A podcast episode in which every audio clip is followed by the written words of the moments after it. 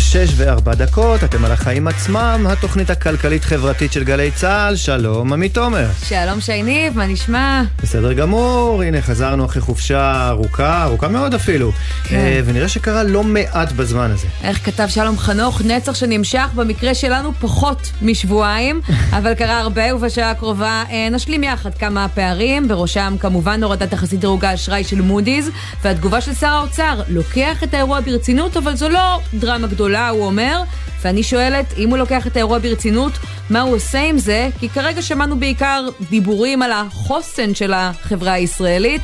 בכל מקרה, נתעכב על מודי'ס וננסה לעשות לכם סדר. נתייחס גם לגירעון התקציבי שחוזר, עושה קאמבק במרס, לראשונה מזה תשעה חודשים, קטן קטן, אבל אולי תחילתה של מגמה. כן, ונגיע גם לניסיונות להוריד את uh, גיל הפטור מגיוס לאוכלוסייה החרדית. צעד כלכלי שהרבה גורמי מקצוע כבר די הרבה זמן ככה רוצים לראות אותו קורה מצד אחד. לפחות בעיניי, אמירה חברתית מאוד ככה בעייתית מהצד השני. אה, בזה נדון עם הפרשנים שלנו, בסוף נדבר גם עם זאב אלקין, שר השיכון לשעבר, על מחירי הדיור, ש... סוף סוף יורדים. כן, מהלך אה, שמגיע אליו, גם אם אה, הוא לא בהכרח התכוון לזה, הרבה קרדיט לנגיד אמיר ירון ולהעלאות הריבית, אפילו שגם שר האוצר שלנו, סמוטריץ', כבר הספיק לברך, וגם לקחת קרדיט, שם נוח לקחת אחריות. ונסיים בשיחה עם יזהר אשדוד, אתה ראית את הסרטון המגניב מאוד שלו? ראיתי, וככה התלהב... לא הבנתי מילה, אבל התלהבתי. כן. נספר. למאזינים, הוא גילה את נפלאות של GPT, וניסה לבדוק איך הוא יכול לעזור ולחדש גם בעולם המוזיקה תוצאות מאוד מעניינות. נהיה איתו בעניין הזה. בהחלט. Uh, טוב, אז uh, יש עוד זמן עד אז. Uh, מה הכותרת שלך בינתיים? אז תשמע, הכותרת שלי שמהיום לרשות לניירות ערך אין יושב ראש או יושבת ראש, כי ענת גואטה, שבשנים האחרונות מילאה את התפקיד, מסיימת את אחת המשרות הבכירות במערכת הכלכלית. במסגרתה היא אחראית בין היתר על הפיקוח על פעילות הבורסה. ובצאתה מהתפקיד, היא אומרת היום דברים מאוד חריפים, כמו ההתעלמות מסיכונים אפשריים ליציבות הממשלה uh, והממשל התאגידי של מדינת ישראל, מערערים את האמון בשוק. הישראלי, והיא גם היחידה מבין הבכירים במערכת הכלכלית הציבורית שמתייחסת להחלטת הדירוג של מודי'ס, ובשונה מהשר סמוטריץ' שהזכרנו את התגובה שלו, היא דווקא חושבת אחרת, שזה תמרור אזהרה שצריך להתייחס אליו בכובד ראש, ואני חייבת להגיד לך, השתיקה של גורמי המקצוע האחרים, כמו החשב הכללי במשרד האוצר, יאלי רוטנברג... רגע, אבל היא עושה את זה כשהיא פורשת, היא דיברה גם קודם? היא לא דיברה קודם, אבל החשב הכללי באופן מסורתי תמיד מגיב לכל הודעת דירוג, טובה, רעה, והפעם נמנע, אני חושבת שזה שאין לו מה להגיד, או שהוא בוחר לא להגיד, אומר הכל. שתיקה רועמת. כן, אבל בוא נחזור לגואטה ולרשות לניירות ערך. למרות שתאריך עזיבתה היה ידוע הרבה מראש, שר האוצר לא מינה למחליף. מצב כל כך חסר תקדים, עד שהחוק לא מגדיר מי ימלא את מקומה בשלב הזה. ובוא וכרגע... נקווה שתהיה מחליפה. בדיוק כמו שרציתי להגיד, איי. תראה מה זה. כי אני באמת רוצה לציין שגואטה היא השנייה בהיסטוריה שמכהנת בתפקיד, וכשהיא עוזבת עכשיו נותרת במשרד האוצר בחירה אחת, שירה גרינברג, הכלכלנית הראשית, שגם היא תסיים בקרוב את תפקידה, אז אולי כדאי לקחת את זה בחשבון, ואם אין עדיין מועמדים, לחפש לפחות מועמדות. לגמרי, לגמרי. מה הכותרת שלך? טוב, אז בטח uh, שמעת, ואנחנו ככה שומעים על זה יותר גם בשעה האחרונה, על הכוונה של הממשלה לייצר סוג של uh, עסקת חבילה סביב חוק הגיוס החדש, שהוא בעצם החוק שמעניק פטור גורף משירות צבאי uh, לחרדים, נקרא לילד בשמו. עכשיו, כנראה מתוך איזה ניסיון uh, להמתיק את הגלולה, או אם תרצי לעשות משהו uh, נכון מבחינה כלכלית נטו, הממשלה מקדמת תוכנית שלצד הפטור לחרדים, השירות הצבאי למי ש... כן משרתים יתקצר, ובנוסף הם גם יקבלו שכר גבוה יותר. קיצור משמעותי יקבלו חיילים שאינם לוחמים, ובהתאמה הלוחמים ייהנו מתוספות גבוהות יותר. במקביל החרדים יוכלו כבר מגיל 23 או 21 אפילו, זה עוד בוויכוח, להשתלב בשוק העבודה, שזו בשורה אה, טובה להם ולמשק כולו, צריך לומר. עכשיו מגיע האבל שלי. המשמעות של ההחלטה הזו, ואת זה צריך לומר ביושר, היא תחילת סופו אה, כנראה של צבא העם. כן. יכול להיות שזה נכון, יכול להיות שהגיע הזמן, אבל צריך לדעת שזה הכיוון. ולמה? קודם כי אה, ברגע שאת מכניסה דיפרנציאליות כל כך עמוקה אה, באורך של השירות וגם בשכר, את מייצרת תמריץ שיביא לזה שהלוחמים יגיעו בעיקר מהשכבות החלשות. אלה שמגיעים מבתים מבוססים יותר, שאדישים יותר לכסף הזה, מקבלים פה תמריץ ללכת דווקא ליחידות העורפיות. עכשיו, זה תהליך שממילא, צריך לומר, כבר קיים היום בחברה, אבל הוא רק ילך ויעמיק. דבר שני, ברגע שקוברים את הרעיון של השוויון בנטל, את תקבלי הרבה יותר חילונים שיתקוממו נגד האפליה הזו.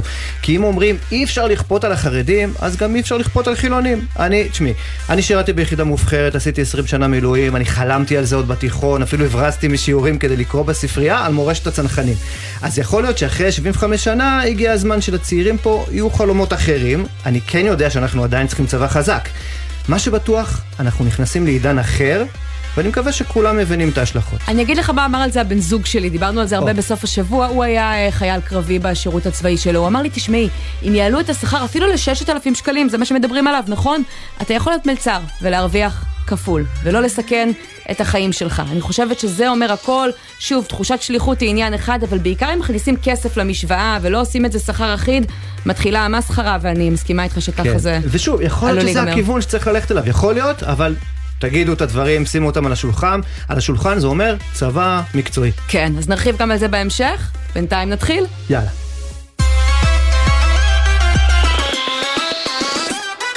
עכשיו אנחנו לתחזית דירוג האשראי של מודי'ס, דוח בין שמונה עמודים שמכריז על הורדת תחזית הדירוג של ישראל מחיובית ליציבה, בגלל אופן העברת השינויים המשפטיים והחשש לפגיעה במשילות שהם מעוררים, שמקזזים, לדברי סוכנות הדירוג, את מצבה הטוב של הכלכלה הישראלית מבחינת הגירעון הנמוך וכו'. אני לא רואה דרך אחרת לקרוא את זה, קראתי את זה מספר פעמים בימים האחרונים, אבל מאז איזה שבת שמעתי אלפי פרשנויות וויכוח אחד עד כמה הדבר הזה הוא משמעותי כרגע לכלכלה הישראלית. כן. בואו נשמע דברים שעשה אה, האוצר, בצלאל סמוטריץ'. חוות הדעת של מודי'ס שפורסמה אתמול, אני לוקח אותה ברצינות. צריך לדעת שבסוף בסוף זאת לא דרמה גדולה. האחריות לכלכלה הישראלית היא על כתפיי, היא לא על כתפי מודי'ס והיא לא על כתפי עצומות הכלכלנים. אני רגוע, אני שקט, כלכלה ישראלית טובה וחזקה. אז האם באמת אנחנו יכולים להיות שקטים? אנחנו רוצים אה, להפנות את השאלה הזאת למי שמכיר את העבודה של חברות דירוג האשראי האלה מקרוב. פרופסור אודי ניסן, שלום. שלום לכם. אתה היית ממונה על התקציבים במשרד האוצר, היום בבית הספר למדיניות אה, ציבורית באוניברסיטה אה, העברית, אה, ואני רוצה לשאול אותך, האומנם ראינו רק הורדה של התחזית לכאורה, מחיובית ליציבה, זה לא נשמע כל כך גרוע, זה נשמע כאילו אנחנו דורכים במקום. מה רע ביציב? יציב זה, את יודעת, כלכלה רוצה יציבות, זו, זו השאלה. תראו, אנחנו, אני מלווה את זה עשרות שנים מאז שהייתי באוצר. אה, והסיפור הוא הרבה יותר מורכב. הנתונים הבסיסיים של ישראל מצדיקים גם דירוג של דאבל איי, דירוג אחד גבוה יותר. כן, היום אנחנו ב-A1. היום אנחנו ב-A, ב-A1, אבל יש לנו פה אלמנט של, של סיכון גיאופוליטי, כי מבחינת נתונים כלכליים קרים, אה, השתפרנו לאורך השנים, שמרנו על כל המדדים. והיינו לפני שנה במצב קיבלנו את האיסות החיובי לעבור לדרג הגבוה ביותר של ה-AA, זה AA מינוס אמנם, אבל זה הרמה הגבוהה. Mm-hmm. וזה היה צריך לקרות השנה, או מקסימום בשנה הבאה. ומה שקרה עכשיו, שמחזירים אותנו אחורה, וזו פעם ראשונה אם אני זוכר נכון, ב-15 שנים האחרונות שאנחנו חוזרים אחורה. אבל למה? קרה ב-2020, צריך להגיד, אמנם הייתה קורונה, וקרה בעוד מדינות בעולם, אה, אבל קרה. רגע, רגע, וזה קרה גם, אודי ניסן, גם ב-2014, לא רק ב-2020, ב-2014, כשנתניהו גם היה ראש ממשלה, ושר האוצר היה אה, לפיד. אבל יש, יש דברים שקורים שזה חזית אחידה, ויש דברים שזה קורה אצלנו בגלל אירוע ספציפי. ומה שקרה עכשיו, זה פשוט לגנוז את כל היכולת שלנו לעלות רמה, ואני מקווה שלא, אבל כנראה שזה יהיה לכמה שנים טובות. וזה מה שעצוב, כי יכלנו להגיע לזה והיינו יכולים, והמשמעות היא בסוף, היא לא איזושהי סיסמה ארטילאית של דירוג, כן, שמדבר על החוב של ישראל איזה, או על דברים גדולים, בסוף זה מגיע לכל משק בית. אז זאת כן דרמה גדולה? אני חושב, אני חושב שמסתכלים על זה כהורדת האופק, זה לא הסיפור האמיתי. הסיפור האמיתי שלא עלינו לדרגה של דאבל איי. וזה קרה אך ורק המדיניות שנעשתה פה בארבעה חודשים האחרונים. אבל תקן אותי אם אני, אם אני, תשמע, אני הרי, אני לא זוכר שאמרו שזו דרמה מאוד גדולה לא ב-2020 ולא ב-2014, והיינו אז. תראה, 2020 כולם בקורונה אה, היה באמת סיכון, מה יקרה לכלכלות, מה יקרה לחוב, זה היה סיכון ממשי. ולכן כל העולם ירד, כולם ראו את זה באופן יחסי. כן, נדמה לי שהנימוק מה שקורה ב-2020 עכשיו- היה אה, אה, נגע לסבבים החוזרים של הבחירות בישראל, ולא בהכרח לקורונה, שבעניין הקורונה קיבלנו דווקא שבחים, נדמה לי. זה בדיעבד קיבלנו שבחים, אבל אני חושב שמה שקרה פה, תראה, אף מדינה, אם אני זוכר נכון, לא ירדה כמונו ביחס חוב תוצר בשנה שחלפה. יש לנו תוצאות כלכליות באמת טובות. כן. כל אלה היו צריכים להבטיח את העלאת הדירוג שלנו. ואם לא עכשיו, אז בפעם הבאה. ומה שקרה פה זה ממש יכולת של בארבעה חודשים ממש להוציא את השטיח מתחת לאיפה שאנחנו עומדים. זה מאוד פשוט, אם, אם נסתכל על המתודולוגיה של מודי'ס, היא פתוחה לציבור. בעמוד השני או השלישי שלה יש את המשקולות של כל דבר.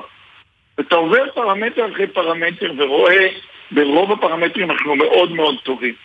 ומה שקורה, ברגע שאנחנו הולכים לנושא של אה, מוסדות ודברים שהם צמיחה יותר ארוכת טווח, פתאום אתה מבין למה הם דירגו ככה ולמה הם הורידו את התחזית החיובית. עכשיו זה לא רק, הם מדברים על כמה נושאים. גם הנושא של לימודי ליבה לחרדים, כן. שפוגע ממש בפוטנציאל צמיחה ארוך הטווח שלנו, הוא גם רלוונטי. והם דיברו על זה. זה הפגיעה במוסדות, זה הפגיעה בזה, זה כל הדברים שמשדרים יציבות בפרמטרים הכלכליים לאורך זמן. אבל אני רוצה שתסביר לנו משהו אולי ברמה הפרקטית רגע, כי ישראל באמת בחודשים האחרונים בעודף אה, תקציבי, היום אולי תכף נדבר על זה, התבשרנו שהיא לראשונה שוב בגירעון, אבל הוא כרגע ממש מזערי מאית האחוז. בסיטואציה כזאת אנחנו בכלל מנפיקים אגרות חוב, מגייסים כספים, הציון הזה עכשיו משנה לנו משהו? אה, מגייסים הרבה, זה שאת רואה שאנחנו בעודף, תחשבי שהחוב של המדינה הוא מעל מיליארד שקל, מעל מיליארד טריליון, אלף מיליארד שקל, כל הזמן ממחזרים אותו. כל שנה יש גיוסים של מאות מיליון, מאות מיליארד, של מאות אה, אה, מיליארדים, 100, 200, תלוי בגיל החוב, ואתה כל פעם מחדש את החוב. אבל השאלה מגלגל שלי, האם להורדת תחזית ולא הורדת דירוג בשלב הזה, יש גם כן משמעות על תנאי החוב? כלומר, האם הריביות שנשלם עכשיו יהיו גבוהות יותר?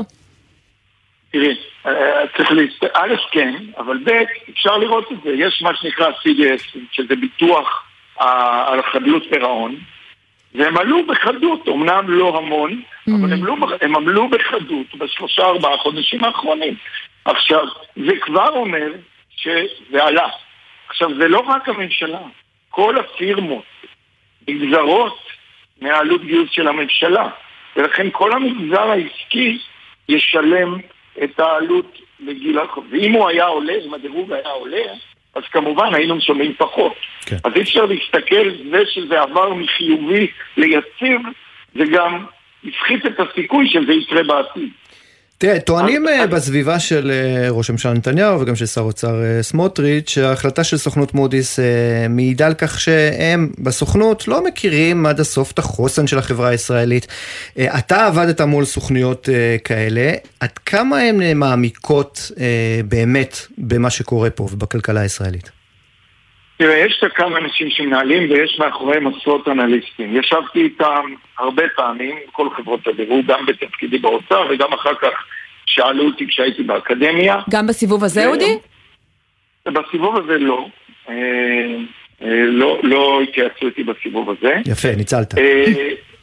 אה, ואני חושב שהעבודה שלהם מאוד מאוד יסודית.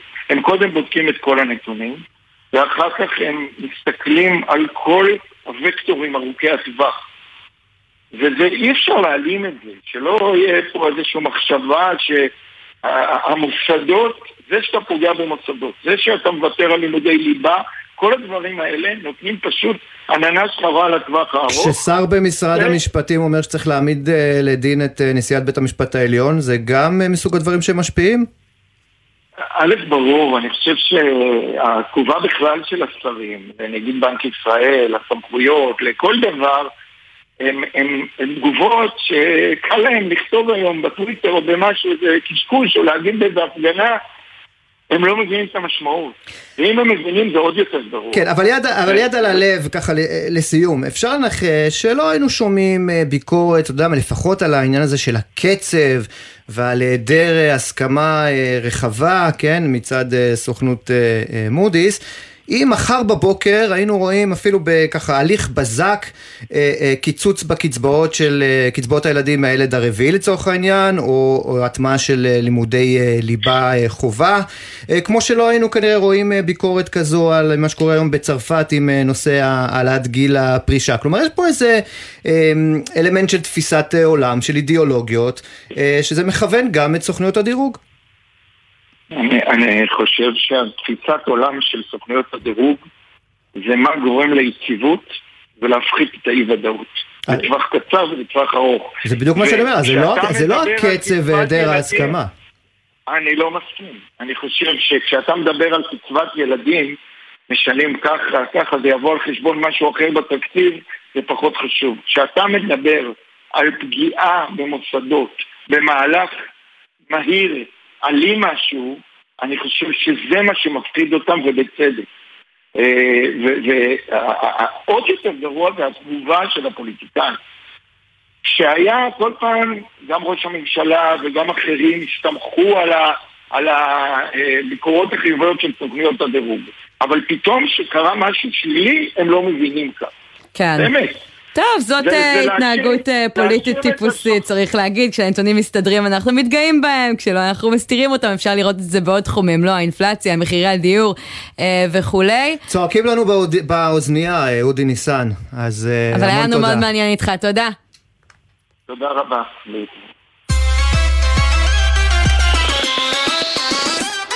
והנה עוד נושא שנגענו בו קצת קודם, אה, סערת אה, חוק הגיוס והחלופות האפשריות לו. לא. יש באמת את המתווה שמגבשים עכשיו אה, בקואליציה, שכולל את כל מה שאתה הזכרת קודם, שי, אם זה בעצם הורדת גיל הפטור מגיוס ל-23, מה שיאפשר לחרדים להשתלב בשוק התעסוקה, קיצור שירות לאחרים והעלאת המשכורת לאחרים.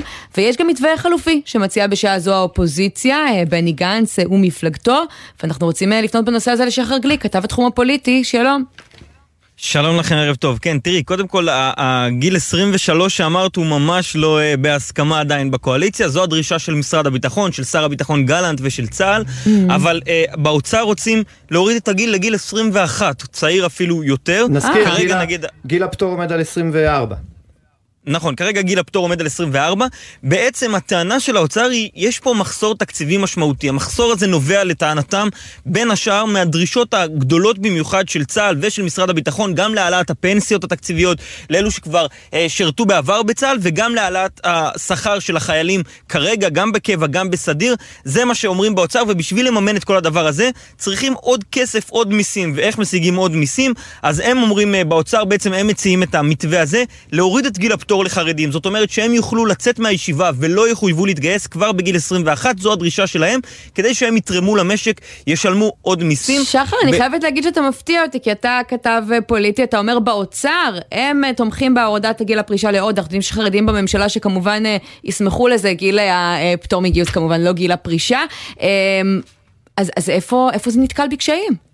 כן, קודם כל, תראי, זה לא, זה לא ממש חד משמעי הסיפור הזה של המפלגות החרדיות, כי ההנהגה החרדית לא ממש רוצה להוריד את גיל הפטור כבר הרבה מאוד שנים, וואלה. מהסיבה הפשוטה שהיא רוצה לשמור על החרדים בתוך הישיבות. היא לא רוצה שהם יצאו לעבוד, היא רוצה שהם יחויבו להישאר בתוך הישיבה ולא ללכת, שהם יבינו שאם הם יוצאים מהישיבה זה רק לצה"ל, ואז הם ירצו להישאר ללמוד. זה מה שהיה עד היום, אבל כן, בעקבות המתווה הזה, ובגלל שכבר אנחנו אה, חמש שנים כמעט בתוך הסיפור הזה של הסאגה הזאת של אה, אה, אה, חוק הגיוס, הנוכחי ועוד uh, סאגות ארוכות יותר לפניו, אז החרדים מבינים ש, uh, שזה, הסיפ... שזה בוא נגיד ככה הרע במיעוטו מבחינת ההנהגה החרדית, ולכן הם כן עושים קולות של הם הולכים לתמוך במתווה הזה שמציג האוצר, או, או במה שיסגרו בין האוצר לבין משרד הביטחון, אבל באופן רשמי אומרים לנו במפלגות החרדיות, כרגע אנחנו לא מתעסקים בזה. האוצר ומשרד הביטחון יסגרו ביניהם מה שהם רוצים, ואז אנחנו נבוא, נצטרף לשולחן כשהם יבואו מאוחדים, ונדון מולם כן. בסיפור הזה. ובוא נקפוץ לצד השני אולי של המפה הפוליטית, אתה נמצא עכשיו במסיבת עיתונאים של בני גנץ, מה מציעים שם במפלגת המחנה הממלכתי? כן, אז לפני זמן קצר הם מסיימים, אה, בני גנץ, שר הביטחון לשעבר, וחברו למפלגה, גדי איזנקוט, הם מציגים מתווה אה, חדש, גדול יותר, עם הרבה מאוד אפשרויות, ובגדול הטענה המרכזית שלהם היא שאי אפשר לעשות את זה. כבר עכשיו שיעור הגיוס לצה"ל נמוך מאוד, 48% מתגייסים, חצי מזה פחות או יותר, 24% מסיימים שירות מלא רגיל, ולכן הם אומרים, אם תפגעו בזה עוד יותר, תפגעו לגמרי בעקרון השוויון, ולכן הם מציגים כל מיני חלופות שדו, שמציגות בעיקר, קודם כל, העלאה משמעותית גם בשכר החיילים, שזה גם הממשלה מציעה, וגם הם אומרים חיוב של כולם לאיזשהו שירות לאומי אזרחי. כן התנדבות, כן שירות חובה, אבל לא בהכרח בצה"ל, אלא בכל מיני אה, פלטפורמות שחלקן מותאמות לציבור הדתי והחרדי, זה מה שמציגים אייזנקוט וגנץ. זה מתווה עם הרבה מאוד אפשרויות והרבה מאוד חלופות, מורכב במיוחד, אבל השורה התחתונה בו זה הסיפור הזה, תוכניות לשילוב של החרדים, גם אם לא בצבא, אז בשירות לאומי, וגם הם אומרים לצה"ל תהיה הזכות הראשונים, זאת אומרת צה"ל יבוא כשהמלש"בים יגיעו ויחליט מי הוא לוקח אליו ואת מי הוא משחרר לשירות כן. לאומי. השירות, אומרים אייזנקוט וגנץ, גם בצה"ל יותאם יותר לציבור החרדי. כן, ומן הסתם גם מזהים פה הזדמנות uh, פוליטית, יש פה נושא מאוד uh, ככה רגיש ונפיץ, uh, ובאופן טבעי הם uh, רוצים לעשות פה גם uh, קמפיין כנראה. שחר גליק, uh, כתב התחום הפוליטי, תודה. תודה. ממש בעניין הזה אנחנו רוצים להגיד שלום לאיציק uh, קרומבי, אהלן. אמרתי נכון, קרומבי? שלום. אמרת נכון. מנהל אה, מרכזי תעסוקה וחדשנות uh, לחרדים, הוא מחבר הספר כשהחרדים יהיו רוב. רק נגיד שאיתנו על הקו גם אורי קידר, מנכ"ל ישראל חופשית, שלום. נכון. אהלן, ערב טוב. אהלן. אז איציק, נתחיל איתך. אה, תסביר לנו רגע את ההבדל באמת בין פטור אה, בגיל 24, כמו היום, לבין גיל 23, כמו שרוצה שר הביטחון, או 21, כמו שרוצים באוצר. הרי צעירים חרדים, רבים מהם כבר מתחתנים הרי בגילאים האלה, ואז הם הולכים לכולל. אז מי יבטיח לנו בעצם שהם ילכו לעבוד? גם אם זה יהיה 23 או 21. קודם כל, קודם כל גיל הפטור היום עומד על 26 או על 24. בחלק מהמקרים 24, לא? לא, עמד עד 24 ב-2020, בשנת 2020, ברגע שבוטל החוק בעצם, והממשלה הגישה דחייה, ובג"ץ אה, אה, כל פעם מקבל את הדחיות, את הבקשות של הממשלה לדחייה, אז בסופו של דבר גיל הפטור אה, כרגע עומד על 26. אז הנה, למדתי. כן. כרגע מה, ש, מה שאומר הסיפור הזה, זה ש... גבר חרדי היום, בגיל 22, 23, 24, שרוצה ללכת לעבוד, הוא לא התחתן, ישב בכולל שנה, או, או פחות, או יותר, לא משנה מה, הוא רוצה ללכת לעבוד, הוא לא יכול ללכת לעבוד. לא יכול ללכת לעבוד, הוא לא יכול ללכת ללמוד. הוא יכול לעבוד במספר שעות מצומצם, במספר uh, שעות מצומצם, גם ללכת ללמוד, אבל הוא לא יכול ללכת לעבוד במשרה מלאה, והוא לא יכול ללכת ללמוד. וזה ממש אה, אה, סיפור שמונע מאוד, מהרבה מאוד אנשים אה, לעבוד, ובטח לעבוד בצורה מסודרת ובמשרות איכותיות, ואז מה שאנחנו רואים זה שאנחנו רואים נגיד את הגיל הממוצע שחרדים הולכים לאקדמיה, לא הרבה, אבל אלה שכן הולכים, גם אלה שכן הולכים, הולכים בגיל מבוגר, הולכים בגיל 26, 27, 28, כי בגילאים לפני זה הם פשוט לא יכולים ללכת. ובציבור ה... וההשפעה שלו כן. על התעסוקה הוא, הוא, הוא, הוא אדיר. זאת אומרת, יש גם מחקר של מועצה לאומית לכלכלה ובנק ישראל, הם מדברים על, על פער בתוצר הלאומי של ישראל של 14.5 מיליארד שקל. הפער הזה כתוצאה מהורדת גיל הפטור, לא אם כל החרדים פתאום כולם ילכו לעבוד וכולם ילכו לאקדמיה וילמדו ליבה ויבוא משיח וכל יהיה, אה, וכולם יפרנסו. כן, זה מצד אחד, ומצד השני, אמ, אני חושבת שזה מעלה שאלה, אולי נשאל אותה את אורי קידר, האם ברגע שפותחים את הפתח הזה, להתחמק, לצאת משירות אה, צבאי, לוותר עליו, כבר בגיל 21, זה לא אה, בעצם ירחיב את זה גם למגזרים נוספים ויוביל לבעיה לגייס צעירים לצבא? תראו, אני, אני אספר לכם אה, סיפור מהרמה האישית. אני גם הייתי בגיל 20, הייתה לי מגבלה מאוד קשה אה, לצאת לעבוד וללמוד. אני פשוט הייתי שריונר. זה הגביל אותי. אה, משהו כזה שקרה לי בחיים. בגיל 17 קיבלתי מכתב, אמרו לי אתה צריך לבוא לצו ראשון. אחרי זה אמרו לי אדוני יבוא להתגייס. זה הכל קרה לי ככה בחיים. אני, אני מקווה, ש... במקרה, אני מקווה כן. שלא היית טען. כן. לא, לא הייתי טען. הייתי, האמת שהייתי תותחן ואז הייתי מתק. אבל, אה, אוקיי. אבל זה לסיפור אחר. אה, אנחנו חיים במדינה שאנשים מתגייסים בה לצבא, זה לא, אה, זה לא באג, זה פיצ'ר, ככה אנחנו עושים את זה. אה, והדיון, סליחה, הכמעט מופרע שאנחנו מנהלים פה על זה שנוצר לאוצר איזה בור תקציבי, אז הוא אומר בואו נסובב עוד טיפה את הסכין שממילא מפלחת את החברה הישראלית. שפשוט יש פה אנשים אה, שלעולם לא יראו צבא. אבל אתה קורא לזה מופרע, ואני קוראת לזה אולי להכיר בעובדות. ניסינו לאורך השנים לשלב את החרדים בצבא, לא, לגרום לא, להם אה, להתגייס על ידי... לא, אה, לא ניסינו מספיק, איך אפשר? רגע, רגע, רגע, ניתן לאורי לסיים. חבר'ה, שנייה. אורי, אנחנו איתך. אוקיי? אנחנו איתך אורי. כן. הסיפור, הסיפור של אה, אה, תעסוקת חרדים הוא חשוב בפני עצמו, הוא מתחיל בלימודי ליבה, וזהו מתחיל, שום דבר אחר. אנחנו לא יכולים להמשיך לספר לעצמנו סיפורים ולחשוב שאנשים שלא נתקלו בחומרים מאוד בסיסיים שלומד אותם היום כל ילד פתאום אה, יש הבדל גדול בין אם ילכו לעבוד בגיל 23 או בגיל 24. והגיע הזמן שנתחיל להתייחס לדברים האלה ברצינות. יש פה ציבור ענק שבמשך עשורים רבים לקח על עצמו את המדינה לבד. ואומר, חבר'ה, ואני חושב שהעניין שקוראים לו שילוב חרדים הוא חשוב, אבל שילוב חרדים זה להשתלב במה שהמדינה צריכה, והמדינה צריכה חיילות וחיילים, והמדינה כן. צריכה ידיים עובדות, והכל בסדר. אז הנה, שמענו שאיציק ככה ממש רצה להגיב. הסוף, אה, כן. ונראה מה יקרה. אז איציק, הנה, בוא תגיב על הדברים.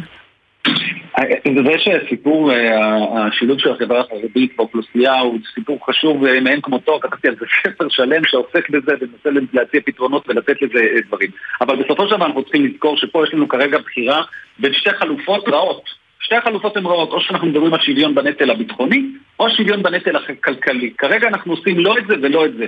זה שאנחנו עושים את גיל הפטור בגיל 26, מישהו הגיע לגיל 21, הוא כבר לא התגייס. מגיל 18 עד 21 הוא היה צריך להתגייס, הוא לא התגייס. Mm. עכשיו מגיע לגיל הזה, עכשיו אנחנו אומרים לו, לא התגייסת, עכשיו אתה גיל 21, למרות שכבר סיימת את השלב שהיית אמור להתגייס, עדיין אסור לך לעשות כלום. אז זה לא שבגיל 21 פתאום, בגלל עכשיו חוק הגיוס, גיל הפטור יהיה בגיל 26, אז פתאום בגיל 21 כולם יצטרכו להתגייס. הם, זהו, סיימו את השלב הזה, הם כבר לא מתגייסים. עכשיו, צריכים להתגייס, נכון, זאת החלופה האולטימטיבית, אבל זה לא קורה. אנחנו רואים את זה לא קורה כבר עשרות שנים זה לא קורה. עכשיו, עכשיו, מה העניין להשאיר אותה בגיל 21 כן. והלאה? זה, זה, לא, זה, לא קורה כי, זה לא קורה כי לא מחייבים אותם. שתי חלופות גרועות, בסדר, אבל תראה, בשתי, יש לנו פה שתי חלופות גרועות. חלופה אחת גרועה זה ובכל אחד מהדברים אנחנו מסתכלים. אם אנחנו נותנים את הפטור, אז אנחנו פוגעים בשוויון בנטל, ופוגע, פוגע בציבורים מסוימים בצורה מאוד מאוד קשה, שאנשים הולכים ומשרתים בשריון או לא משנה איפה שלא יהיה, כמו שאורי אמר, ואנשים אחרים לא עושים את זה. נכון, זאת בעיה. אבל מצד שני, הבעיה הזאת אנחנו אה, לא מצליחים לפתור אותה. כן, איציק, אני רוצה לא שנספיק אה, לגעת איתך בעוד נושא אחד שככה מתחבר לדיון הזה וקשור לתעסוקה של אה, גברים חרדים. גם על זה מנסים לדבר היום בוועדת הכספים בכנסת אנשי משרד האוצר. תשמע מה קרה שם. וצריך להשתלב בפריון גבוה, זה נכון גם ביחס okay. אוקיי. לנשים וגם ביחס לגברים. יוגב, יש לך כמה דקות ספורות. רציתי לענות לינון אזולאי, אבל אני לא יכול. לא, בסדר, עם כל הכבוד. בסדר, אז אני רץ. בואו נ... אם תוכל לדלג על נושאים בעייתיים כאלה, שלא יעוררו עכשיו אה. ויכוחים. מה זה לדלג? אנחנו צריכים לעבור עליהם. על המקרו-כלכלה. בסדר, פריון... תדלג על המציאות קצת. לא, לא, בסדר, נו, גם כן. הם לא נמצאים בתקציב. יוגב, בבקשה. איציק, לי זה נשמע ככה שהנה, כשמנסים לקדם אה, רפורמה של בואו נשלב אה, גברים חרדים בשוק העבודה, אה, נגדיל את שיעורם בכוח העבודה שלנו, זו התגובה של הפוליטיקאים, אז מה מבטיח שגם זה יקרה? נזכיר רק, זה, זה יושב ראש ועדת הכספים משה גפני, שמדבר עם יוגב גורדוס, ראש אגף תקציבים, כן. תראו, אני עוסק בזה יומם וליל, בלי שילוב של חרדים בתעסוקה, בלי העלאת הפריון. בואו נתחיל אפילו מחרדים שכן עובדים. הפריון של גברים חרדים שעובדים, בעיקר אצל הגברים הבעיה, אצל נשים פחות. גברים חרדים שעובדים, ואלה שכבר לא, לא יושבים בכולל, והולכים ומפרנסים אה, ועובדים קשה כל היום, מרוויחים 55 אחוזים מהשכר הממוצע של גבר מקביל אליו שהוא לא חרדי. זה דבר שלכל מי שמסתכל על המצב זה מצב אבסורדי שחייבים חייבים לפתור אותו. אבל איציק, זו נכון, לא השאלה, השאלה היא, כמו שאתה אומר, למרות שמצפים מהם להתגייס, הם לא מתגייסים, מה מבטיח שכשיצפו מהם לעבוד, הם יצאו לעבוד? הביקוש היום, הביקוש היום לתעסוקה בחברה החרדית גבוה לאין שיעור מכל. מכל מה שאפשר. אנחנו, אנחנו עושים אה, אה, תוכניות הכשרה לחרדים, נגיד יש לנו לרפואה, לכל מיני דברים שלנו, נגיד תוכנית עכשיו שלפני חצי שנה פתחנו להייטק, על 100 מקומות, על כל 100 מקומות נרשמים לנו למעלה מאלף אנשים. יש לנו אלפי אנשים שנרשמים לכל מחזור, ו- ובסופו של דבר אנחנו מוגבלים בכמות האנשים שאנחנו יכולים להכשיר. לא כולם מתאימים להייטק, לא כולם מתאימים לכל דבר. יש הרבה ביקוש. כלומר, תקן אותי אם אני טועה, איציק, יש פה פער. אני רק אוסיף. כן.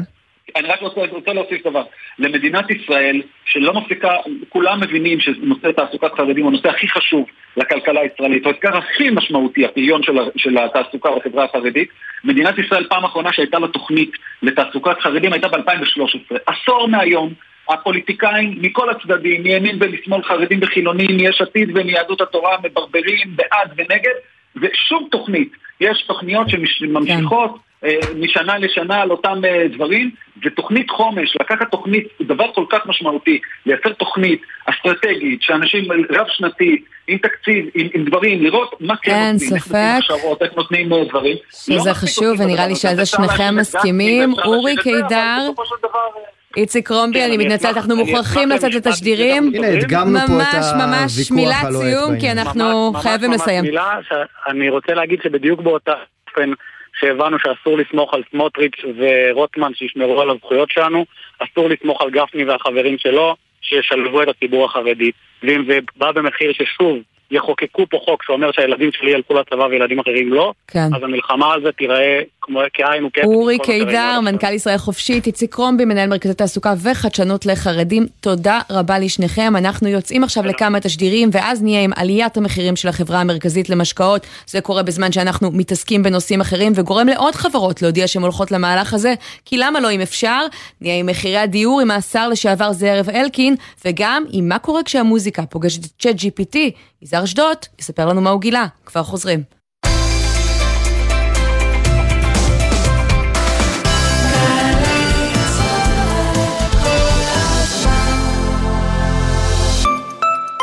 עמיתי מועדון חבר, מגוון רכבים מיד ראשונה מבית קל מוביל trade-in, במחירים והטבות מיוחדות עבורכם, עד 12 במאי, לפרטים כוכבית 3005, או באתר מועדון חבר. חבר זה הכל בשבילך אבי, יוסי בטיס. קראו לו גם פפו. אמא שלי שמה רחל צ'חנובר. זאב וולף. ארבעה מיליון ושמונה מאות אלף שמות קורבנות השואה, שנאספו ביותר מ-70 שנות עבודה, ומנציחים את זיכרון היהודים, שהגרמנים הנאצים ניסו למחוק, מתועדים במיצג המרגש ביד ושם, ספר השמות. בואו לבקר, הכניסה חינם. פרטים באתר יד ושם. מה הזכויות של שורדי השואה? איך אני מסייעת לניצול השואה מול הרשויות בגרמניה? סבי, ניצול השואה, הוא זכאי לקצבת מגורים? ביום השואה הזה כולנו זוכרים את שורדי השואה ושורדות השואה. איך אפשר לסייע להם? היכנסו עכשיו לאתר כל זכות ועזרו להם למצות את זכויותיהם. כל זכות, אתר הזכויות של ישראל, בסיוע משרד המשפטים ומערך הדיגיטל הלאומי. קבלו משוואה, כמה זה יחס אישי, כפול מרצים מעולים, לחלק לכיתות קטנות, התשובה, 90% השמה בשנה שעברה. עזריאלי, חממה למהנדסי העתיד ולמהנדסות העתיד. לפרטים כוכבית 9087. האקדמית להנדסה, ירושלים. עכשיו בגלי צה"ל. עמית תומר ושייני עם החיים עצמם. חזרנו, שבועות בודדים חלפו מאז, אה, בעצם ירד המס אה, שהוטל על המשקאות המתוקים, ההחלטה הראשונה של סמוטריץ' כשר אוצר, דרישת הבחירות של החרדים, והנה היום אנחנו מתעוררים לבוקר שבו רוב המשקאות של המונופול ששולט בשוק הזה, קוקה קולה, החברה המרכזית למשקאות, מתייקרים כמעט בחזרה, והם לא היחידים שהולכים למהלך כזה. עינב קרנר, כתבתנו לצרכנות, את עם הפרטים, שלום. כן, שלום לכם. אז צריך לומר שעליית המחירים של המשקאות הקלים בחברה המרכזית למשקאות, אנחנו מדברים על פיוסטי, על קוקה קולה כמובן, על פריגת קפוא, מתייקר היום בעד 7 אחוזים, וזה קורה באמת אחרי ששר האוצר חתם על הצו לביטול מס על משקאות מתוקים. אנחנו בדקנו אה, ממש עכשיו, אה, עמית אה, ושי, כמה עולה, עולה שישיית בקבוקי קוקה קולה, ליטר וחצי, אז המחיר נע בין 30 שקלים לשישייה, וראינו גם ברשתות השיווק שחלקן מוכרות את זה ב-52 שקלים, זאת אומרת שאנחנו מדברים על יותר מ-8 שקלים לבקבוק אחד, אה, ותוסיפו לזה עכשיו את ההעלאה שמצטרפת, זה בעצם מייקר את זה בעוד בערך 40 אגורות. אם הממוצע היום של בקבוק קוקה קולה עומד על 6 שקלים ו-90 אגורות, אנחנו מדברים על 7 שקלים ו-30 אגורות, וזה בתנאי שיורידו את המס אה, לגמרי ולא ייקחו חלק ממנו. רגע, המס לא ירד עדיין, עינב? לא, תראו, המס ירד בוודאי, בשונה מהחד פעמי זה קורה מיידי, זה לא תלוי במלאי. כן. המס, המס מתעדכן, אבל אני, מה שאמרתי לכם זה מה שאני רואה עכשיו במחירי פרייסס, בדקתי כמה תעלה שישיית בקבוקי קוקה קולה, השונות מאוד מאוד גדולה, יש כאלה שכבר הורידו את זה למחיר שהיה לפני העלאת המס, לפני שהתייקר... אה, את אומרת שיש כאלה כל... ש... אוקיי, המחיר לא התעדכן. גם רשתות המזון גוזרות קופון, לצורך ש... ההשוואה, עינב, כשהיה את המס, כמה עלה בקבוק קולה ממוצע? זה, זה, עלה בסביבות השבעה, אה, גם שבעה, שבעה וחצי שקלים אה, אה, לבקבוק, אבל תקחו בחשבון שלפני שהיה את המס זה עלה חמישה שקלים וחצי, ועדיין גם היום הממוצע יותר גבוה, וזה עוד לפני שהעלאת המחירים נכנסה לתוקף. ותראו, אני אה, חושבת שבעצם מגורמים שאנחנו מדברים איתם בענף, ובכלל בכל מיני ארגונים ששומרים על זכויות הצרכנים, יש פה מכה כפולה. פעם, החברות בעצם משקאות מרוויחות פעמיים. פעם אחת כי המס בוטל ואנחנו עדיין לא יודעים איך זה יתגלגל לצרכנים, אם כל ההטבה הזאת תתגלגל או לא, ופעם שנייה כי הן מעלות את המחירים, אין אף אחד שידבר איתם, ככה זה כשאנחנו מונופול, כן. וכמו שראינו במקרים דומים של העלאות מחירים, גם פה הדומינו הזה... עינב לסיום, בואי נדבר על זה, לסיום? כמו שאת אומרת, הדומינו, כי החברה המרכזית למשקאות הם כבר לא היחידים, יפאורה מצטרפת? נכון, יפאורה, שהיא החברה השנייה בגודלה, שרק נגיד היא משווקת את מוצרי ארסי קולה, תפוזינה, מים אה, מינרלים של עין גדי אה, וספרין גם היא אה, הודיעה על העלאת מחירים, היא כבר התחילה להודיע לרשתות השיווק, להבנתי זה משהו בסדר גודל של עד שמונה אחוזים, זה לא ייכנס עכשיו ככל הנראה בחודש הבא. כלומר העלאה דומה פחות או יותר. כשאני פניתי ליפאורה לקבל אה, אה, מענה על העניין הזה, אמרו אנחנו לא מתייחסים. שימו לב כמה כוח יש להם בידיים וכמה הצרכנים צריכים להתמודד עם כל העלאות המחירים האלה בלי שאף אחד יעשה שום דבר כן. ולכל הפחות לפחות תגיבו ותגידו מה הסיבה מה קורה עם טמפו? הם הבאים בתור? אה, טמפו, טמפו בזמנו העלו את המחירים של הבירות ושל היינות, כרגע הם עדיין לא הודיעו על העלאת מחירים, אבל כשיש לכם שלושה שחקנים ושתיים הגדולות כבר העלו, כנראה שזה גם אה, נמצא ממש מעבר לפינה. ואם זה יקרה, אין ספק מי תשמע על זה, עינב קרנר, כתבתם על הצרכנות, אנחנו נמשיך לעקוב, תודה רבה. למה אני שומעת כל היום, למה, למה? תודה לכם. ביי. אז המחירים עולים, אבל מצד שני, יש גם uh, הקלה במחירי הדיור, אולי טיפה גם באינפלציה, שמוביל את שר האוצר uh, להכריז ביום שישי, בעבודה נכונה מנצחים. יוקר המחיה הוא לא גזירת גורל. מה ששלו שלו. כן, ואנחנו רוצים להגיד אה, שלום בעניין הזה לזאב אלקין, לשעבר שר הבינוי והשיכון, התמודד לא מעט עם מחירי הדיור המטפסים, יותר מ-20% בשנה במשמרת שלו. יושב ראש סיעת המחנה הממלכתי היום, שלום. שלום, שלום, ערב טוב. אז מה, פרחים לסמוטריץ'? קודם כל, הרי אתם מכירים היטב את הנתונים. נתונים שהתפרסמו, התפרסמו על חודשי ינואר-פברואר, בהתחשב בזה שסמוטריץ' רק בינואר נכנס למסדרונות של משרד האוצר, לקחת אחריות על מחירי הדיור זה קצת מצחיק. אז יגעת ויגעת, ובסוף מישהו אחר מצא.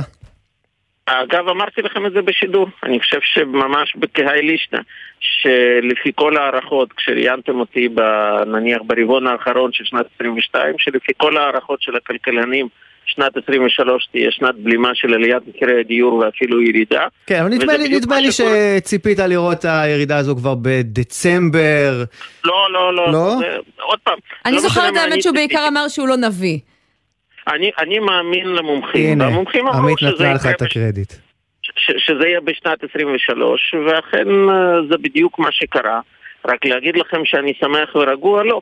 כי מה שקרה, קרה בעקבות שני תהליכים. אחד זה הורד, כמובן עליית הריבית שהשפיעה על הביקושים, והשני זה הגדלה דרמטית של ההיצע, ודיברנו על זה כבר מספר פעמים בתוכנית שלכם, שפעמיים הגענו ליותר מ-100 אלף שיווקים בשנה, פי שניים מהתקופה שבה קיבלנו. כן, אז, קיבלנו אז כלומר, גם, אתה, גם אתה אומר, זה לא רק אה, הורדת הריבית של בנק ישראל, יש פה לא, עבודה... זה, זה שני דברים, זה mm. הגדלה דרמטית של ההיצע, פי שניים ממה שהיה. אני כשנכנסתי ו- ולקחתי מליצמן את משרד השיכון, הם עמדו על 50 אלף שיווקים בשנה, יחד עם רמי, ופעמיים הגענו ליותר מ-100 אלף. תשמע, בתחום הזה... שר האוצר כן רואה איתך עין בעין, הוא כותב, האתגר הגדול שלנו עכשיו בתחום הדיור הוא להמשיך בקצב התחלות הבנייה, הקצב הזה שבאמת ככה הכפלתם במשמרת שלכם, אז למה אתה מודאג? אני מודאג מכמה סיבות. אחת, Uh, המציאות היום היא שונה ממה שהיה בתקופתנו, ולא מספיק רק שיווקים, צריך לראות שהשיווקים הופכים לעסקאות. אם בתקופתנו כמעט כל שיווק שהוצאנו הפך לעסקה, היום יותר ויותר שיווקים, במיוחד בפריפריה, נופלים, כי הקבלנים לא מעזים לגשת עם הריבית הנוכחית, זה פשוט לא משתלם להם, הם פוחדים לפשוט רגל, ולכן חייבים פה צעדים של המדינה בתחום המכרזים, כדי שבסופו של דבר לא ייפלו השיווקים, אחרת מה עשינו? אתה יודע, אותו, אתם יודעים, אותו שיווק ידווחו עליו פעמיים, שלוש פעמים יוציאו אותו לשוק, אבל הוא לא יהפוך לדירות. זה דבר אחד שמאוד כלומר, מה, המדינה צריכה מה, לתמרץ בצורה כזו או אחרת את היזמים כדי שלא ישבו על לא, הגדר מדינה, עכשיו? מדינה כשהיא מציעה שיווקים צריכה לראות שהם ריאליים, שיהיו Mm. לפחות יזם אחד או שניים שייגשו לשיווקים האלה, אחרת לא עשינו כלום, זה רק בשביל לסמן וי. ועוד פעם, בתקופתנו עשינו הערכה נכונה וכמעט ולא היו אצלנו שיווקים שנפלו, אבל uh, המציאות עכשיו יותר מורכבת וזה דורש צעדים נוספים, זה דבר אחד. דבר שני, ביטלו כמה תמריצים לרשויות לקדם uh, בנייה, ואותי זה מאוד מטריד, כי בלי רשויות מקומיות אי אפשר לקדם בהיקפים וניסו גדולים לקדם את קרן. הארנונה למשל, והם עמדו על הרגליים האחוריות, זה נועד לקדם גם אה, התחדשות עירונית. כן, אני סקפטי מאוד שקרן הארנונה תצליח לעבור בכנסת, מהיכרותי יוזמות מהסוג כזה נפלו בגלל הלחץ של הרשויות הגדולות והחזקות. אה, נחכה ונראה, אבל בינתיים צעדים לתמרוץ של כלל ראשי רשויות במדינת ישראל כדי לתת מענה למבני ציבור, החלטות שהתקבלו בזמננו במועצת רמ"י, זה כבר בוטל, ולכן היום יש פחות רצון ואינטרס לרשויות מקומיות לקדם אגב לא רק שיווקים אלא גם אנחנו רצינו לתמרץ גם היתרים כי זה מאוד מאוד חשוב בסוף כדי שתהיה בנייה צריך גם היתר לא מספיק רק לשווק. אז תראה, אם אנחנו זה- זוקפים לטובת הממשלה הקודמת את אה, הירידה שאנחנו רואים עכשיו במחירי הדיור, אז אנחנו צריכים אה, גם אה, לזקוף לחובתה, כן, את העלייה במחירי השכירות. כי אנחנו רואים עלייה של 4.2% עבור מי שבעצם מחדש אה, חוזה שכירות, ואפילו זינוק של אה, למעלה מ-7% אצל מי שחתמו על חוזים אה, חדשים. אז פה בעצם נכשלתם. לא, קודם כל זה לא מפתיע, כי שוק השכירות תמיד מגיב על שוק הרכישה באיחור של כחצי שנה, משהו כזה. ולכן דווקא... ועדיין ראיתם, ראיתם את המגמה הזו, היה מספיק זמן אולי להתמודד איתה. בוודאי שראינו את המגמה הזאת, יותר מזה, הכנו רפורמה שאני מאוד התאכזבתי שלא... המחליף שלי לא הכניס אותה לחוק ההסדרים, כי היינו כבר בשלב מאוד מתקדם מול משרד האוצר ומשרד המשפטים. היום משרד... היום אז משרד תרענן לנו את הזיכרון. היום משרד שיכון הרי בכלל לא אחראי על שוק השכירות, לא יודע אם אתם יודעים, אבל מי שאחראי על כן, השכירות זה משרד משרד האוצר. משפטים, שזה, שזה לא, זה משרד משפטים, משפטים? זה הזיה. דירה להשכיר? כן, כן, כן, כן, באופן מפתיע. עכשיו, לא, לא חברה דירה להשכיר, אלא כל האחריות על כל שוק השכירות במדינת ישראל היא לא במשרד השיכון. בעיניי זה היה לא נכון. והכנו רפורמה שמשרד השיכון ייכנס כגורם משמעותי, כרגולטור לתחום הזה, כאשר המרכיב המרכזי ברפורמה היה אה, לנסות לייצר באמצעות הטבות מס כמה שיותר השכרה לטווח ארוך, כן. עם מגבלה של יכולת להעלות את מחיר הדיור, מה שנקרא שכירות בטוחה לטווח ארוך. אנחנו יצרנו בנייה של דירות כאלה, אבל זה לא מספיק. ורצינו גם את הדירות הקיימות לתמרץ את הבעלים לעבור וגם בחוק ההסדרים. הנוכחי צריך להגיד באמת אין אה, ממש בשורות אה, בתחום הזה. אה, חבר הכנסת אלקין, לסיום. וחבל מאוד, כי הייתה רפורמה מוכנה, וחבל כן, מאוד. שלא לסיום, ככה עכשיו אתה כבר לא בתפקיד שר השיכון, אולי מותר לך להיות קצת נביא. מה, זה מגמה? זה הולך להימשך הסיפור הזה של ירידת מחירי הדיור בחודשים הקרובים? לא, זה מאוד תלוי מה יעשו. היה פה כיוון של מגמה שידענו שהוא יקרה. אם ימשיכו בשיווקים ובעסקאות באותם היקפים שאנחנו הצלחנו להגיע, אם ימשיכו בתוכניות של הנחה לזוגות צעירים, שאגב, גם כאן יש סיבה גדולה להיות מוטרדים, כי בינתיים שר השיכון הסכים לתרגיל של פקידי אגף התקציבים, אה, תרגיל קטן, אבל אתם מיד תבינו איפה העוקץ.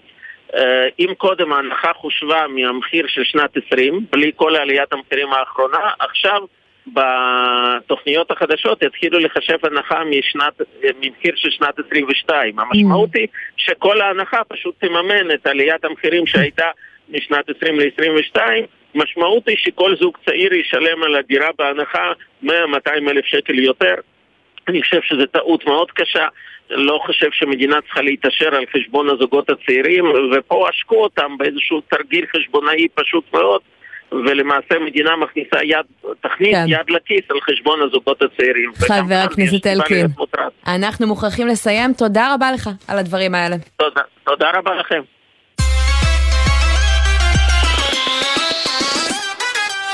טוב, אם אני אומר לך שיש אנשים שיכולים לרכוש אה, אה, מגרש של אה, חצי דונם אפילו, בכ-200 אלף שקלים, לא בדולרים. מה אני. אגיד? תכניס אותי לרשימה. להכניס אותך לרשימה? ככה כן. פשוט. טוב, אז תראי, את צריכה להיות או, אה, אה, טוב, בן את לא, לא בן ממשיכה, אבל בת ממשיכה, כן, אה, של חברי קיבוץ, או חברה חדשה. זה עסק קצת מסובך, אבל יש כאלה שיכולים. אנחנו רוצים להגיד שלום לשוקי שדה, אהלן? אהלן, ערב טוב. שוקי שדה מהשומרים, אתה פרסמת אה, אה, תחקיר שפורסם בעצם גם בדה מרקר וגם אה, במאקו. לא, סליחה. אז הנה, תתקן אותי. אה, שומרים בשיתוף עם אה, N12, אתר האינטרנט של N12. N12, הנה, טוב, אני זוקף לך את דה מרקר אה, תמיד. אז תגידי, איך, איך הדבר הזה עדיין אה, אפשרי, שמישהו ישלם סכום כל כך נמוך על מגרשים אה, גדולים בקיבוצים, ואני מניח שמבלי להתחייב לגדל שם תרנגולות, או פלפלים, או אני לא יודע, לחלוף פרות. אה, כן, נכון, בעצם אנחנו רואים היום מימוש אה, של החלטות שהתקבלו בערך לפני 6-7 שנים. אנחנו מדברים על תהליך של שיוך אה, דירות בקיבוצים, שבעצם במקור שלו הרעיון היה, אני מדבר איתך על שנות התשעים, לדאוג לחברים הוותיקים שבזמן שכן חלבו פרות ובאמת עבדו, אז לא היה כסף לוותיקים, אבל אה, לצד ה- לדאוג להם גם דאגו למגרשים נוספים. אה, ובעצם מכאן נוצר תהליך שהמגרשים הנוספים, למי שמצליח להתקבל לקיבוץ, הם אה, די בזול לעומת, ה, אה, לעומת השכנים שלהם בערים, אה, בערים הסמוכות. אבל מדובר, תקן אותי אם אני טועה, בקרקעות שהקיבוצים בעצם רכשו בכספם, למה הם לא יכולים לבחור למי לחלק אותם? קודם כל, מה זה לבחור למי לחלק אותם? קודם כל, בואי נגדיר קיבוץ. אה, קיבוץ היום זה לא מה שהקיבוץ של פעם. החיים בקיבוץ, אנחנו מדברים על קיבוץ מתחדש, שהחיים שלהם הם פחות או יותר דומים לקיבוץ של יישוב קהילתי או פרווה, כלומר אנשים שעובדים בחוץ ויש להם שתי מכוניות בחנייה. עכשיו, השאלה ש... שאני שואל, למה, מי יכול להיות החבר קיבוץ הזה? אתה לא צריך להיות בעל כישורים מסוימים כדי להיות החבר קיבוץ. מבחינת המדינה, אגב, זה, זה בדיוק מה שאת אומרת. הם, הם רכשו את הקיבוץ, הם רכשו, הם רכשו את הקרקעות בהנחה. שהמדינה נתנה, זה תהליך בעצם שקרה מאחורי הרדאר, כי זה תהליכים מאוד מאוד סבוכים של החלטות בירוקרטיות שהכיב- שהציבור הרחב לא מודע אליהם, זה הכל קורה במין החלטות מאוד מאוד מסובכות באתר של רשות מקרקעי כי, ישראל. כי כן היו איזשהן תמורות עם השנים, כלומר אני זוכרת עוד את בג"ץ הקרקעות של אה, אה, ככה שנות התשעים, שהובילו אז הקשת הדמוקרטית המזרחית, קרו אלו דברים, ועדיין אנחנו רחוקים מאיזשהו... אבל מה שאתה רואה, סליחה כן. שאני קוטע אותך, מה שאתה רואה זה בעצם את תנועת הנגד לבג"ץ הקרקעות. כי בג"ץ הקרקעות עשה משהו, באמת היה עצירה של הפשרת קרקעות די מטורפת, אבל התנו...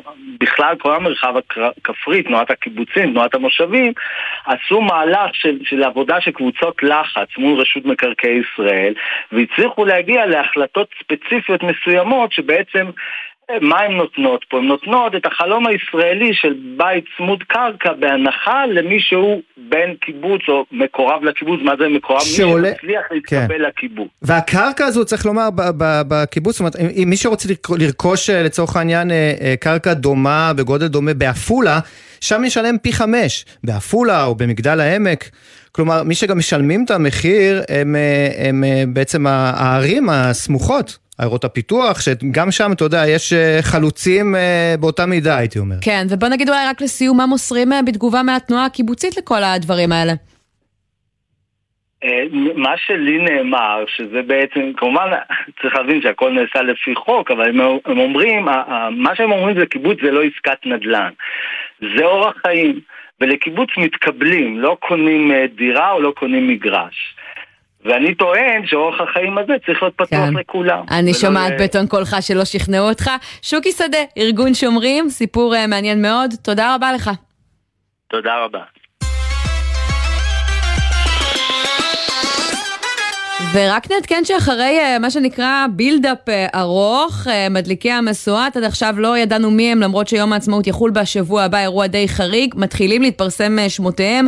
תת-אלוף במילואים אביגדור קהלני ישיא משואה, וגם הבדרן, היוצר, שלום אסיאג, גם ככה מוכר לנו מהסדרה מנאייק ועוד ועוד. תפקיד אלו מעולה שהוא עשה שם. ממש שני מדליקי משואות. אבל תשמע, אולי בקרוב הם ואנחנו וכולנו נהיה ממש מיותרים, אנחנו מדברים פה הרבה על צ'אט אה, GPT, אה, על זה שרובנו אה, ברי תחליף. משתדלים להדחיק את זה ביום-יום, אבל יש מי שבחר להסתכל על זה בעיניים וככה להתמודד עם זה. ואנחנו מדברים על הזמר איזר אשדוד, שאני לא יודעת אם נתקלתם בסרטונים שלו בימים האחרונים ככה, שבהם הוא בודק מה קורה כשמוזיקה פוגשת את צ'אט GPT, אבל זה מרתק, והוא איתנו על הקו עכשיו. שלום. אהלן.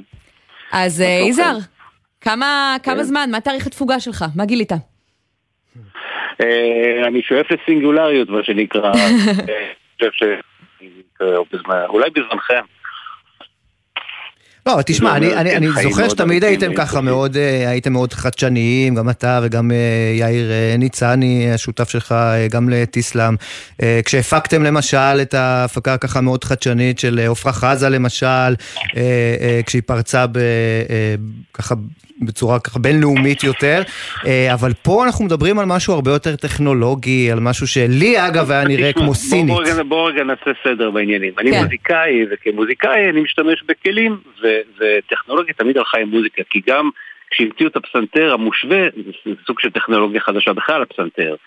וכל כלי נגינה אקוסטי, ואחרי זה כלים אלקטרוניים וכלים חשמליים, ובעצם זה הכל טכנולוגיה, ומוזיקאים, בכלל אומנים, ידעו uh, לרתום את הטכנולוגיה לרשותם, לרשות, לרשות היצירה שלנו.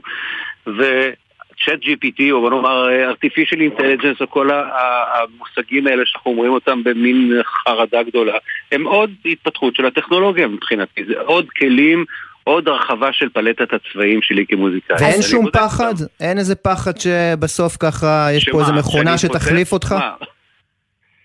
תשמע, אתה יודע, גם אם אתה קורא science fiction, ואני אוהב science fiction, אה, כן. זה אף פעם לא קורה כל כך בקלות. זאת אומרת, זה קצת פופוליסטי להגיד את זה, המכונות תחליפו אותנו, ואפשר להירגע, ואפשר להסתכל על זה, ומותר גם לדבר עם אנשים, עם, עם העם, מה שנקרא, בשפה קצת יותר מדעית. אני חושב שלא צריך לרדד את הפעילות. אז... בטח לא לגבי המכונות האלה. יזהר, אני שומעת אה, אותך וככה תוהה, אם ככה, מתי נראה אותך משחרר אולי את שיר לרדיו שכתב את ChatGPT? אני לא, אני, אני אוהב עדיין לכתוב מוזיקה בעצמי, אבל אני כן אוהב להיעזר בכלים, וכלים חדשים, וכלים שמאפשרים לי עוד חופש, או שמאפשרים לי לקצר את הדרך ב... ב- ב- ולא להתעסק במרכאות זהו, אז מה אתה יכול לקחת מזה ליצור. ממש ליצירה, לא רק איזשהו ניסוי? זה לא ניסוי, לקחת ליצירה, אני יכול לייצר כלים, אני יכול לייצר תהליכים חדשים, לייצר צלילים שלא הכרתי, אה, לייצר מקצבים חדשים, המון דברים, זאת אומרת, ואמרתי את זה גם בסרטון, המגבלה היחידה העיקרית כאן היא הדמיון שלי. יפה. טוב, אז אנחנו... אנחנו שומעים ככה ברקע שיר שלא לא יצר שום מכונה. לא לפחד ולא לפחד, בעיקר לא לפחד ללמוד, זה הכי חשוב. יזהר אשדוד, אין ספק שזה מעורר אה, השראה ואולי גם קצת מרגיע בימים כאלה שאנחנו באמת טועים מתי המכונות והבינה המלאכותית אה, ימלאו את אה, מקומנו. יזהר אשדוד. אני רואה ששום דבר שאמרתי לא נקלט. לא, לא אמרתי מרגיע, להפך. זה לא יקרה. זה לא יקרה. ככה, בטח זה לא יקרה ככה, אבל באמת ללמוד. תודה רבה לך, ונהנה מהצלילים בזמן שנגיד תודה לבן נצר, העורך שלנו, למפיקים, לירון מטלון וצח הלל, יולי אמיר ערכה את הדיגיטל הביצוע הטכני היה ליאור רונן, ותכף תכף יהיה פה עידן קבלר עם 360. אני עמית תומר, שי ניב, תודה רבה. תודה עמית, סתם יצאנו לחוצים מכל ה-GPT הזה, לא? בהחלט. אין ספק שכששומעים אה, שאפשר גם לעשות עם זה טוב, זה עושה טוב. בחסות סמארט, המעניקה עד 45% הנחה בביטוח המקיף. כוכבית 5432, או חפשו הפניקס סמארט בגוגל. כפוף לתקנון המבצע, הפניקס חברה לביטוח בע"מ. בחסות אוטודיפו, המציעה מצברים לרכב עד השעה 9 בערב בסניפי הרשת, כולל התקנה חינם. כי אין סיבה לשרוף את שישי במוסך. אוטודיפו. בחסות הולמס פלייס וגו אקטיב, המציעות 50% הנחה למנוי שבמבצע בארבעת החודשים הראשונים. להצטרפות חייגו, כוכבית 9940, כפוף לתקנון.